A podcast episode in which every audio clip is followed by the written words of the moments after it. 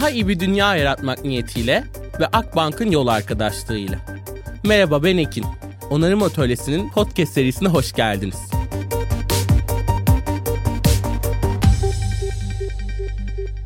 Herkese kocaman bir merhabalar. Onarım Atölyesi Podcast'ın yeni bölümüne hoş geldiniz. Bugün aslında bir arkadaşımla birlikte olduğum için de çok heyecanlıyım. Local Makers'ın kurucusu sevgili Yağmur Çoban'la birlikteyiz. Yağmur'la böyle biraz geç başlayan bir arkadaşlığımız olsa da çok güzel temeller üzerine kuruldu ve böyle birbirimizi gördüğümüzde böyle kocaman bir gülümsemeyle başlıyoruz. Bunun da çok çok kıymetli olduğunu düşünüyorum.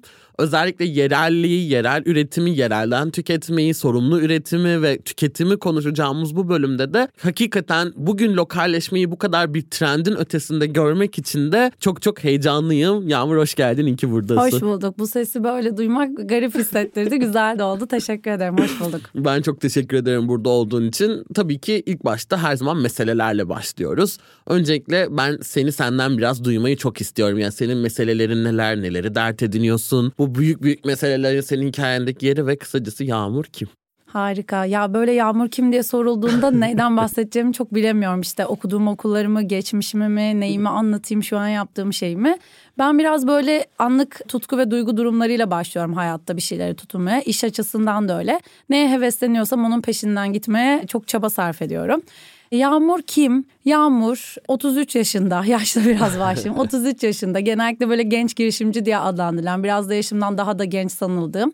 Hiç bu zamana kadar kurumsal bir sektörde bir deneyim elde etmemiş. Üniversite okurken kendi butik markasını kuran, sonra da kendi butik markasında yaşadığı zorlukları, yolculuğu, deneyimleri başka insanlara anlata anlata bir kolektif platforma ihtiyaç duyduğu için bir platformu kendisi yaratan biri aslında. Northvox adında bir deri markasıyla yolculuğum başlayıp hala devam eden sonra da bunun küçük bir paydası haline getirdiğim Local Makers'ı kurmuş oldum. Onun dışında çevre mühendisliği okudum ben. Üniversitemi tamamıyla bitirmedim, yarım bıraktım ama böyle mühendislik yapmayacağımı bildiğim ama çevre konularıyla sosyal bir şekilde hep ilgili olduğum için üniversite öğrencisiyken de işte kurumsal sosyal sorumlulukla ilgili birçok stajlarım oldu. EcoIQ ile Türkiye'nin ilk yeşil çevre dergisiyle beraber çalıştım. Sürdürülebilir Yaşam Film Festivali'nin 8-9 sene boyunca gönüllülüğünü yaptım. Buradan elde ettiğim deneyimlerle, duygularla, izlediklerimle, okuduklarımla da beraber yaşadığım tüm canlıya, doğaya, dünyaya, insanlara bir şekilde şekilde faydalı olmaya çabalıyorum. Doğayla bir uyum içinde yaşadığımız üretim şekli olabilir mi? Yaşam şeklimiz olabilir mi sorularını sorarak hep böyle yanlış giden şeyleri de ve sonuçlarının da genelde bizim ülkemizde afetlerle fark edildiği dönemde de bunların öncüsü olan durumlarla ilgili bir çabalar ve çözümler üretmeye çabalıyorum. Şahane. İyi ki de bunları yapıyorsun ve böyle muazzam insanlarla yolun kesişiyor. Onları bizimkiyle kesiştiriyorsun. Çok çok kıymetli. Bu arada Sülebri Yaşam Film Festivali'ne Pınar'a ve Tuna'ya da böyle küçük bir kalp bırakalım. Onları da böyle duymak da çok çok güzel geldi hakikaten. Peki bir platformdan bahsettin. Özellikle bugün yeni ekonomilerinde platformlar gittikçe önemli bir hale gelirken hem ekonomik finansal açıdan bir taban ve önemli bir hale gelirken bununla birlikte pek çok noktada sosyal etki, savunculuk ve temel bir hak meselesini oluşturma gibi pek pek çok noktada platformlar hayatımızın çok odak noktasında bir yerde. Local Makers'ın hikayesinde neler var, nasıl doğdu, neler yapıyor, bugün neye evriliyor, ne istiyorsunuz? Kısacası Local Makers'ın hikayesini de yine bir senden duymak şahane olur. Teşekkür ederim. Local Makers aslında çok küçük bir fikirle başladı. Benim kendi kurduğum markayla ilgili bir başarıya ulaştığınızı düşünen insanlar size gelip tavsiyeler almaya başlıyor.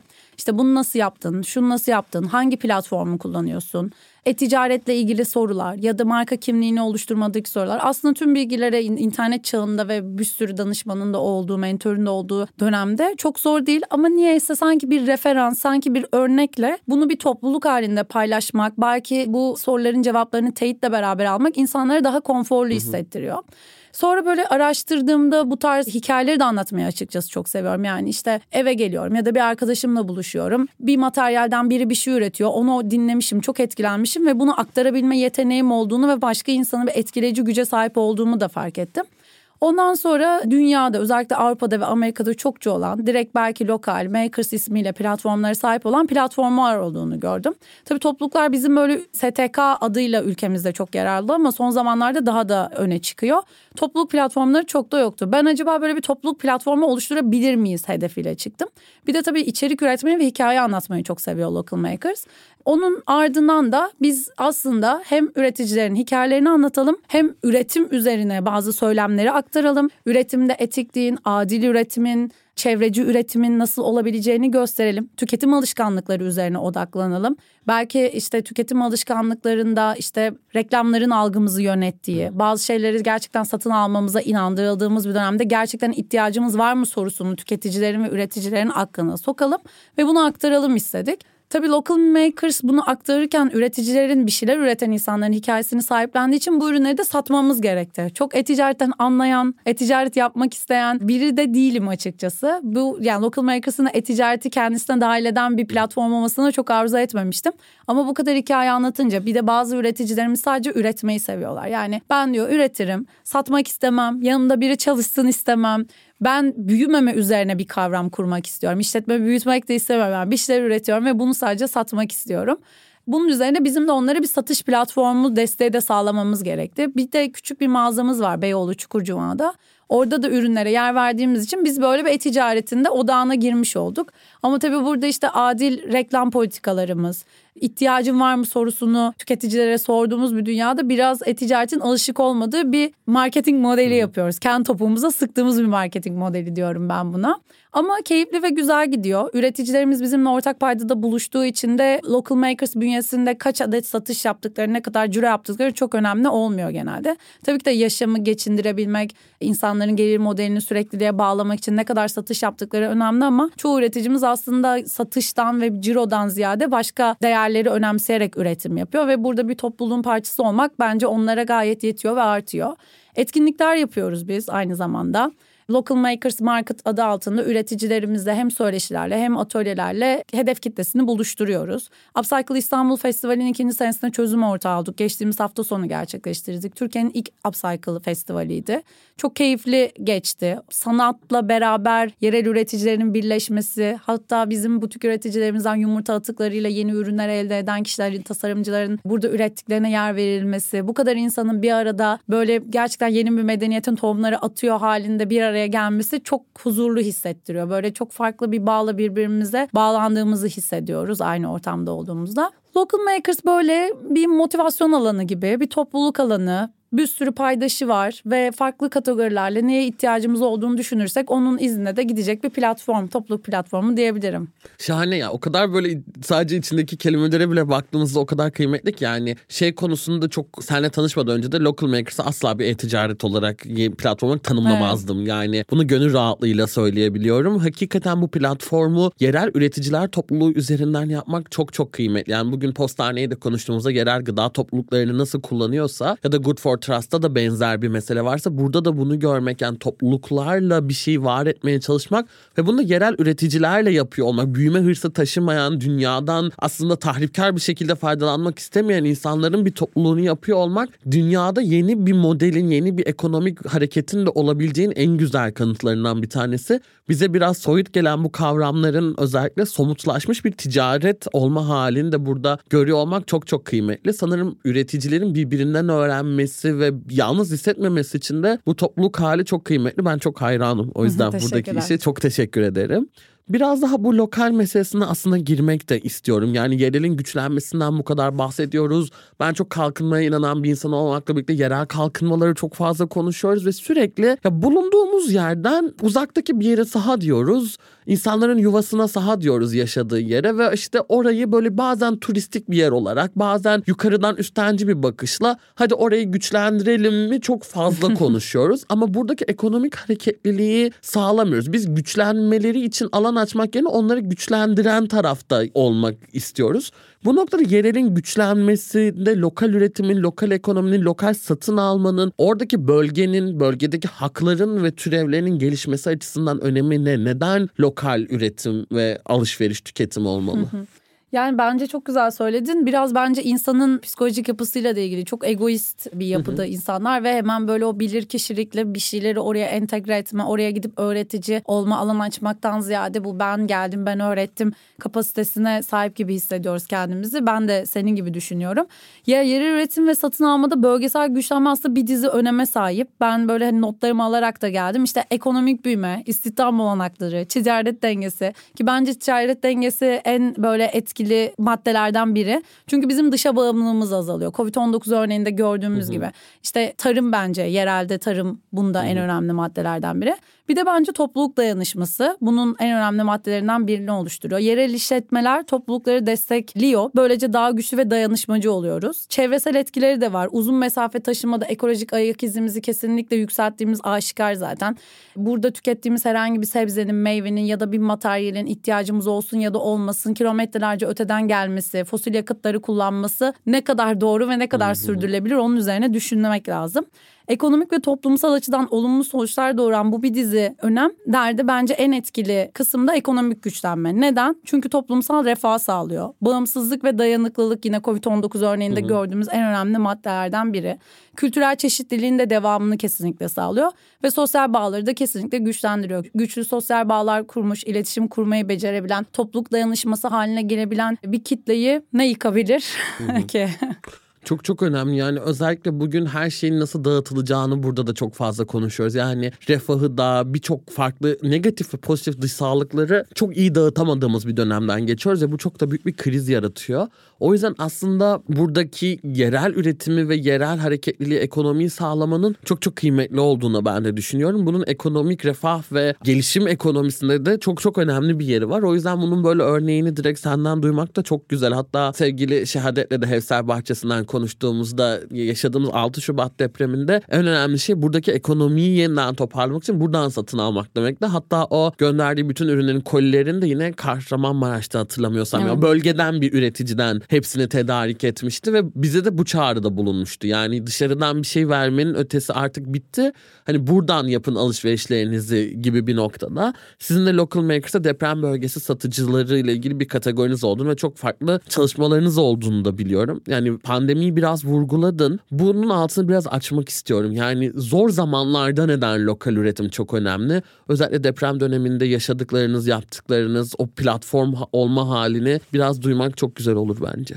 Ya zor zamanlarda üretim böyle çok çok bence büyük bir parçayı içeriyor. Şimdi zor zamanlarda yerel üretimi nasıl sürdürülebilir hale getirir miyiz? Hı hı. Zor zamanları yerel üretimler nasıl hazır ve dirençli mi kalır? Zor zamanlar sırasında yerel üreticinin hali, gelir modelinin devamlılığı mı ve sonrasında yapılacak işte projeler ve onlara destek çabaları mı? Ne yazık ki bizim ülkemizde hiç önleyici çalışmalara önem verilmiyor. Yani bir deprem ülkesinde yaşıyoruz, iklim krizi var, işte polikrizis dönemindeyiz. Sürekli işte orman yangınları, seller, felaketler. Biz böyle yardımsever bir topluluk olarak sürekli her bir afetten sonra işte orman yangını bölgesine destek, işte oradan gidin otelinizdeki rezervasyonunuzu iptal etmeyin. Yanmış ormanı görseniz bile psikolojik şiddet altında tatilinizi yapın. İşte deprem bölgesindeki yerel üreticiden salçanızı alın gibi böyle bir sonrasındaki kritik dönemde kalıyoruz. Ama böyle öyle değişik demografide bir topluma sahibiz ki en ufak farklı bir siyasi bir algıda da hızlı bir şekilde de böyle oradaki desteğimizi de kesebilecek, hemen kendi aramızda kutuplaşabilecek de bir topluluğuz. Gerçekten yani Türkiye için çok zorlu bir şey. Bu kadar da büyük afetleri barındıran, belki yerel yönetimlerin bu kadar sorumluluğu üstüne almadığı, bütün hani sürdürülebilirlik konusunda bile bütün sorumluluğun dünya üzerinde de bireylere faturasının kesilmek istediği ve sorumluluğun kesilmek istediği bir dönemde böyle ülkenin bulunduğu koordinasyonda bizi bence gitgide zorluyor.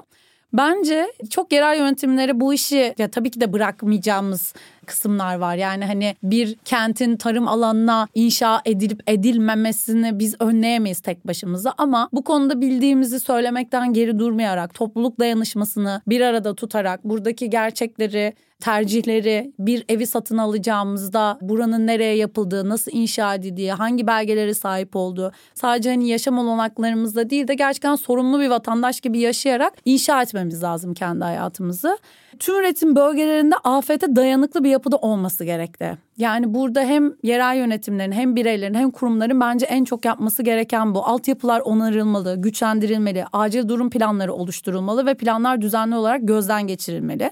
Dirençli şehirler yaratma konusunda özellikle deprem bölgesinde Türkiye olarak iklim krizi nedeniyle de çoklu krize karşı dirençli olabilecek tüm uygulama adımlarını bence bireyler olarak kendimiz yol haritamızı çizmeli ve uygulamaya çalışmalıyız. Bu sistemde de yerel yönetimlerden ya da farklı yönetimlerden destek alamıyorsak bunların desteklerini alıp alabilmek ve sorunlarımızı çözüm yaratmak için tüm vatandaşlık haklarımızı kullanmalıyız. Biz depremden sonra bir dayanışma oluşturduk Local Makers olarak. Burada aslında çok kısa bir süre geçmişti yani işte depremi yaşadık 14-15 gün gibi bir süre geçti. Aslında orada yaşanılan durumun vaziyeti çok ortadaydı. Belki yerel üretim, yerel üreticinin elindeki ürünlerin satışı konuşulacak çok çok erken bir konuyken sosyal medya üzerinde Bahçem'de incirin bir paylaşımını gördük.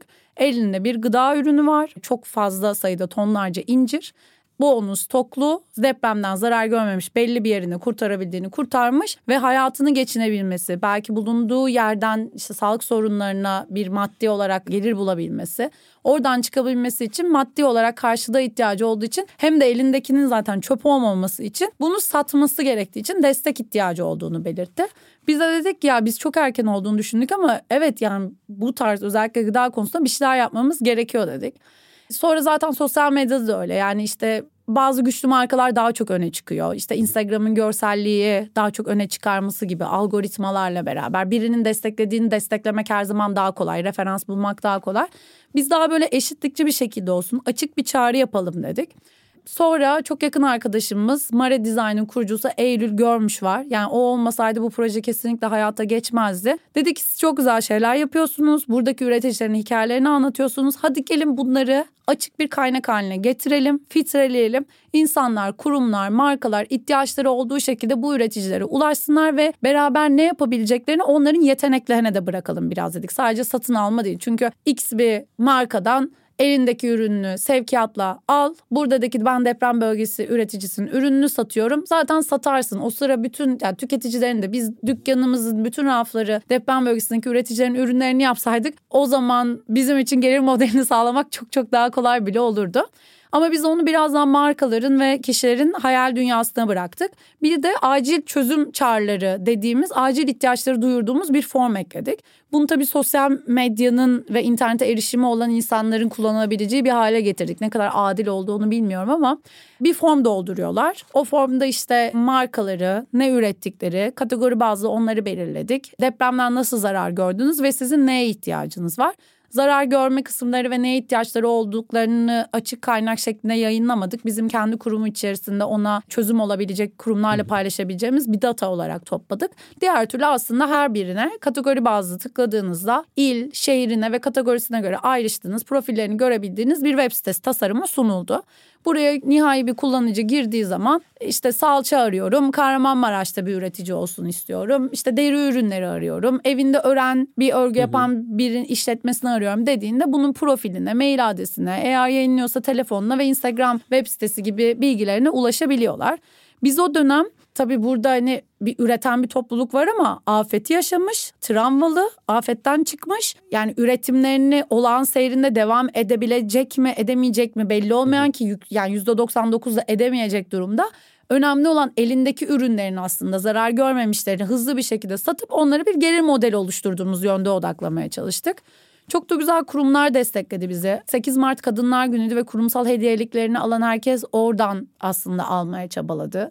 Yardım etmek için böyle yani senaryolarını geliştirip formüllerini geliştirmeye çalışan çok fazla şirket oldu. Saçma taleplerde bulunmadılar en azından. Bizim dahil olduğumuz, çözüm ortağı olmadığımız, dahil olmadığımız birçok kurumda aslında girerek tamamen bu web sitesindeki yaratma motivasyonumuzun uygulamaya geçişindeki pratikliğini görmemizi sağladı aslında. Onlar hiç bize haber vermeyerek girip oradan işte farklı bir seçkide ürünleri seçip bütçelerine göre ayırıp kendi belki işte vereceği hedef kitlesine göre bu ürünleri seçip onları hediye edip ya da etkinlikler yapıp değerlendirdiler.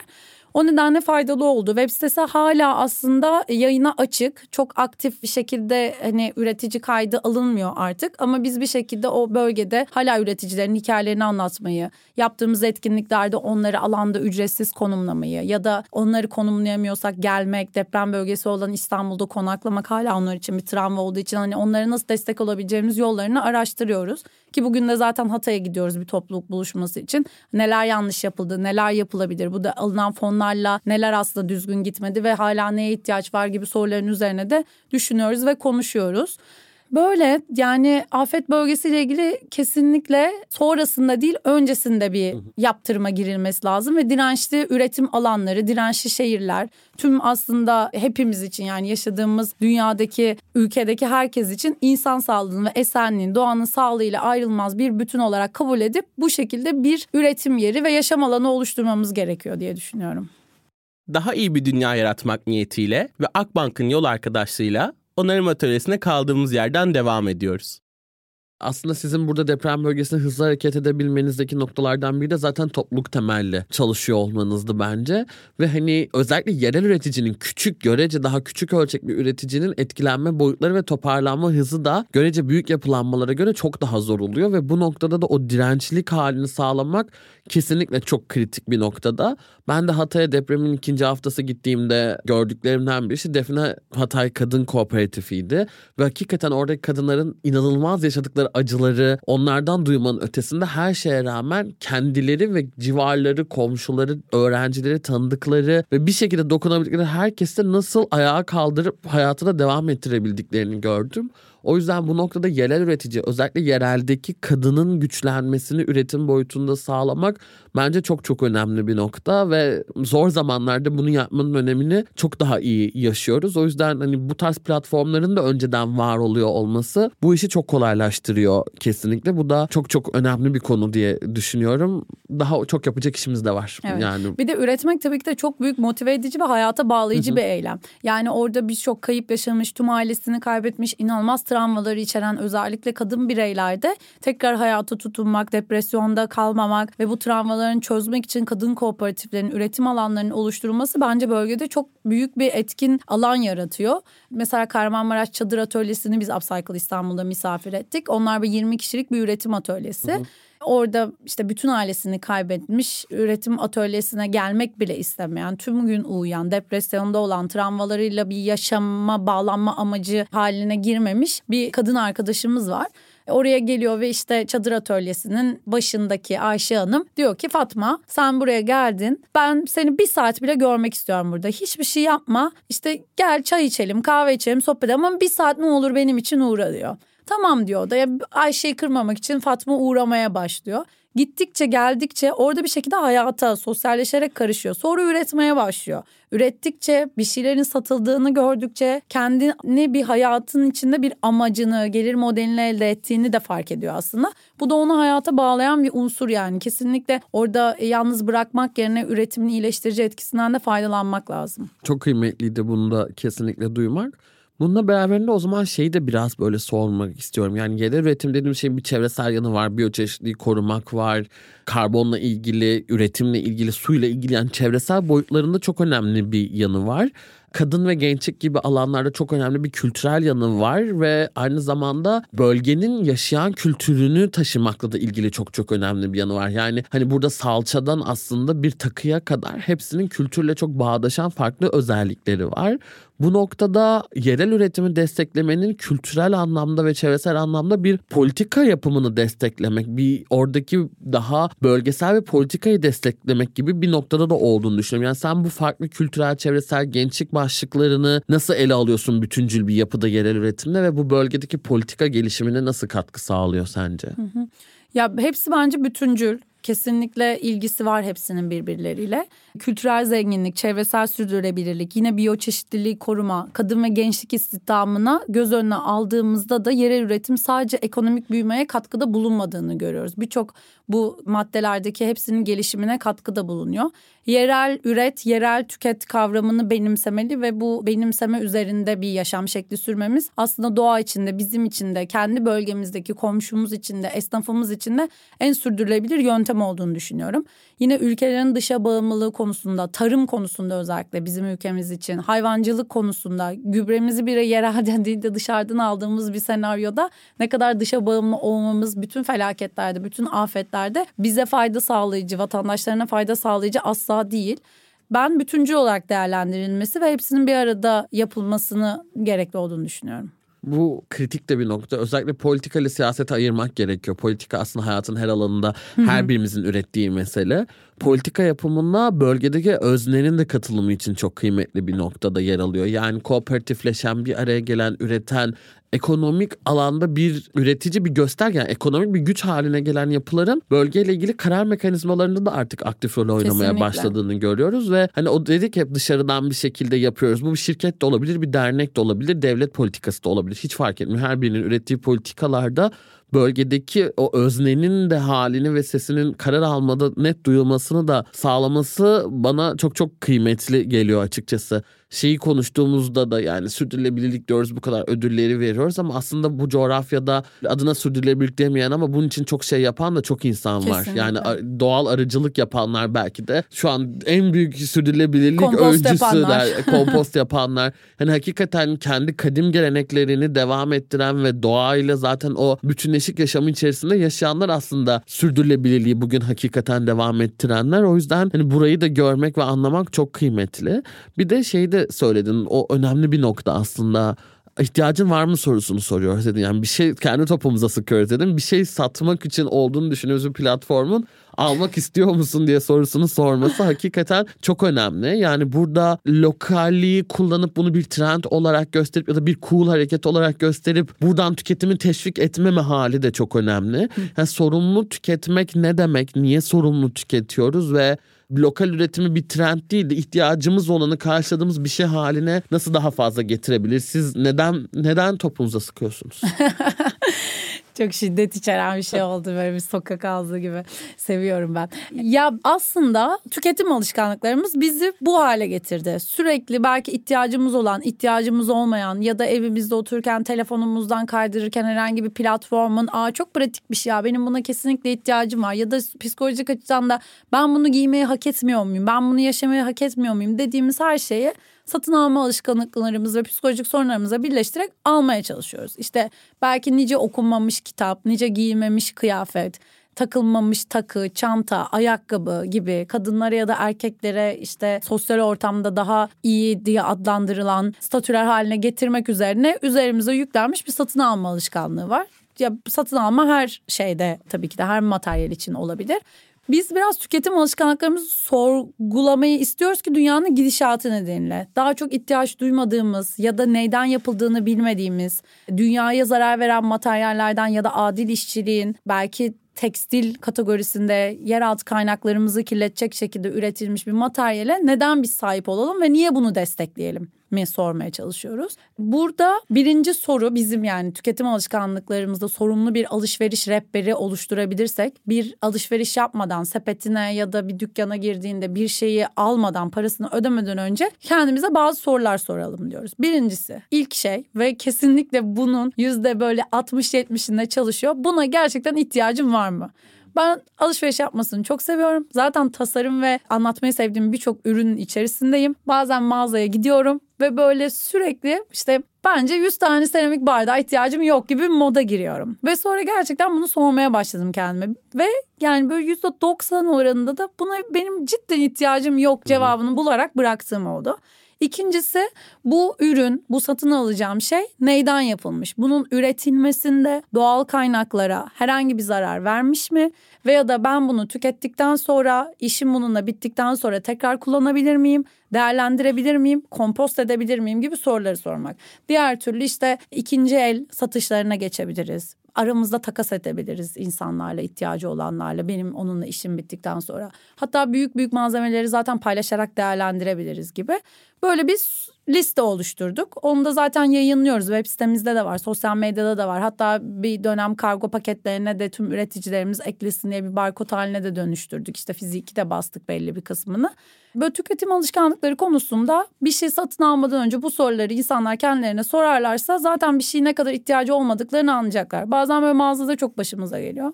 Bir müşterimiz geliyor. Ahşap bulaşık fırçası alacağım. Tamam alalım. İşte soruları oluyor onunla ilgili. Soruyoruz ki yani bundan neden alıyorsunuz diyoruz. Yani anlıyoruz böyle ihtiyacı olmadığından. Ben artık diyor sağlıklı ve sürdürülebilir bir yaşama geçtim. Bütün evimdeki her şeyi değiştiriyorum. Diyoruz ki sizin evinizde şu an bir bulaşık fırçası var mı? Var. İşte hangi materyalden yapılmış? İşte plastik. Siz şimdi ahşabı alıp yeni aldığınız bir plastik fırçasını çöpe mi atacaksınız? Yani evet çünkü artık sürdürülebilir yaşayacağım diyor. Diyoruz ki hayır yani en sürdürülebilir şu an elinizdeki şey. Ömrünü tüketirse artık kullanmak istemediğinizde yeni bir fırça ihtiyaç duyduğunuzda doğal olanını ve ahşap olanı tercih ederseniz biz buradayız ve bekliyoruz diyoruz. Müşteri de şaşırıyor. Tabii böyle bir mağazacılık şeyi de yok, prensibi de yok. Ama böyle hani bir sürdürülebilirlik alışkanlıkları da artık yeni alışveriş trendleri de olmaya başladı. Bence tüketim alışkanlıklarında öncelikli olarak işte yerelde, yerel kaynakta, benim yanımda, içinde, tanıdığımda gerçek değer yani paramı kime veriyorum, desteğimi kime veriyorumu müşteri adıyla adlandırılan türeticinin hatta sorması lazım. Oradaki gerçek değeri de anlaması lazım. Bazen işte o yapılan indirimler, aradaki fiyat farkları neden? Aslında o fiyat farkı çocuk işçiliğini mi yoksa göçmenlerin sömürülmesini mi destekliyorum bunları yaparken? İşte bir çikolata alırken ki yine çocuk işçiliğini hmm. mi destekliyorum? Fast fashion'ı desteklerken yeraltı kaynaklarına ne kadar zarar verildiğini mi destekliyorum? Bangladeş'teki işçi ölümlerini bir araştırıp onları öğrenmesi lazım ve gerçekten hani nasıl bir şey yaparken neden yaptığımızı anlamamız gerekiyorsa paramızı da bir şeye verirken o bizim emeğimiz, alın terimiz, kazandığımız para bizim onu sorumlu bir şekilde nereyi desteklediğimizi bilerek harcamamız en sağlıklısı. Ben bütün herkese bir alışveriş yaparken herhangi bir şey satın alırken bu soruları sormasını ve bu gerçek değerin neye katkıda bulunduğunu anlayarak bu parayı harcaması gerektiğini öneriyorum. Şahane. çok çok kıymetli hakikaten. Özellikle yani paramı verdiğimde neyi destekliyorum sorusu çok önemli. Bu sürdürülebilir üretimde anlıyorum da bazı kaygıları çok pahalı oluyor ve o gün ne yiyeceğini düşünen bir insandan gidip de çok yüksek paraları bir sivite, bir tişörte vermesine beklemenin de haksızlık olduğunu bilmekle birlikte şeyde çok inanıyorum. Dört tane almak yerine hakikaten bir taneyi alma meselesine de çok çok yürekten inanıyorum. O yüzden bu aradaki fiyat farkının neye hitap ettiğini, neyi kurtardığını, hangi maliyeti aslında burada yerine koyduğunu görmek çok çok önemli. Çünkü işte Rana Plaza örneğini hepimiz konuşuyoruz. Bangladeş'te zor koşullarda masalara bağlı şekilde çalıştırılan kadın ve çocukların çöken bir binanın altında ölmesi ve günlük bir dolar gibi çok insanlık dışı aslında ücretlere zorla çalıştırılmaları gibi gibi meselelerin ötesinde işte maliyeti insandan almak yerine kendimizden biraz daha çıkarmanın önemli bir noktası olarak görüyorum. Çok teşekkür ederim Yağmur ve benim her konuğa en sonunda bir ortak sorum var. Hı-hı. Sence umut var mı?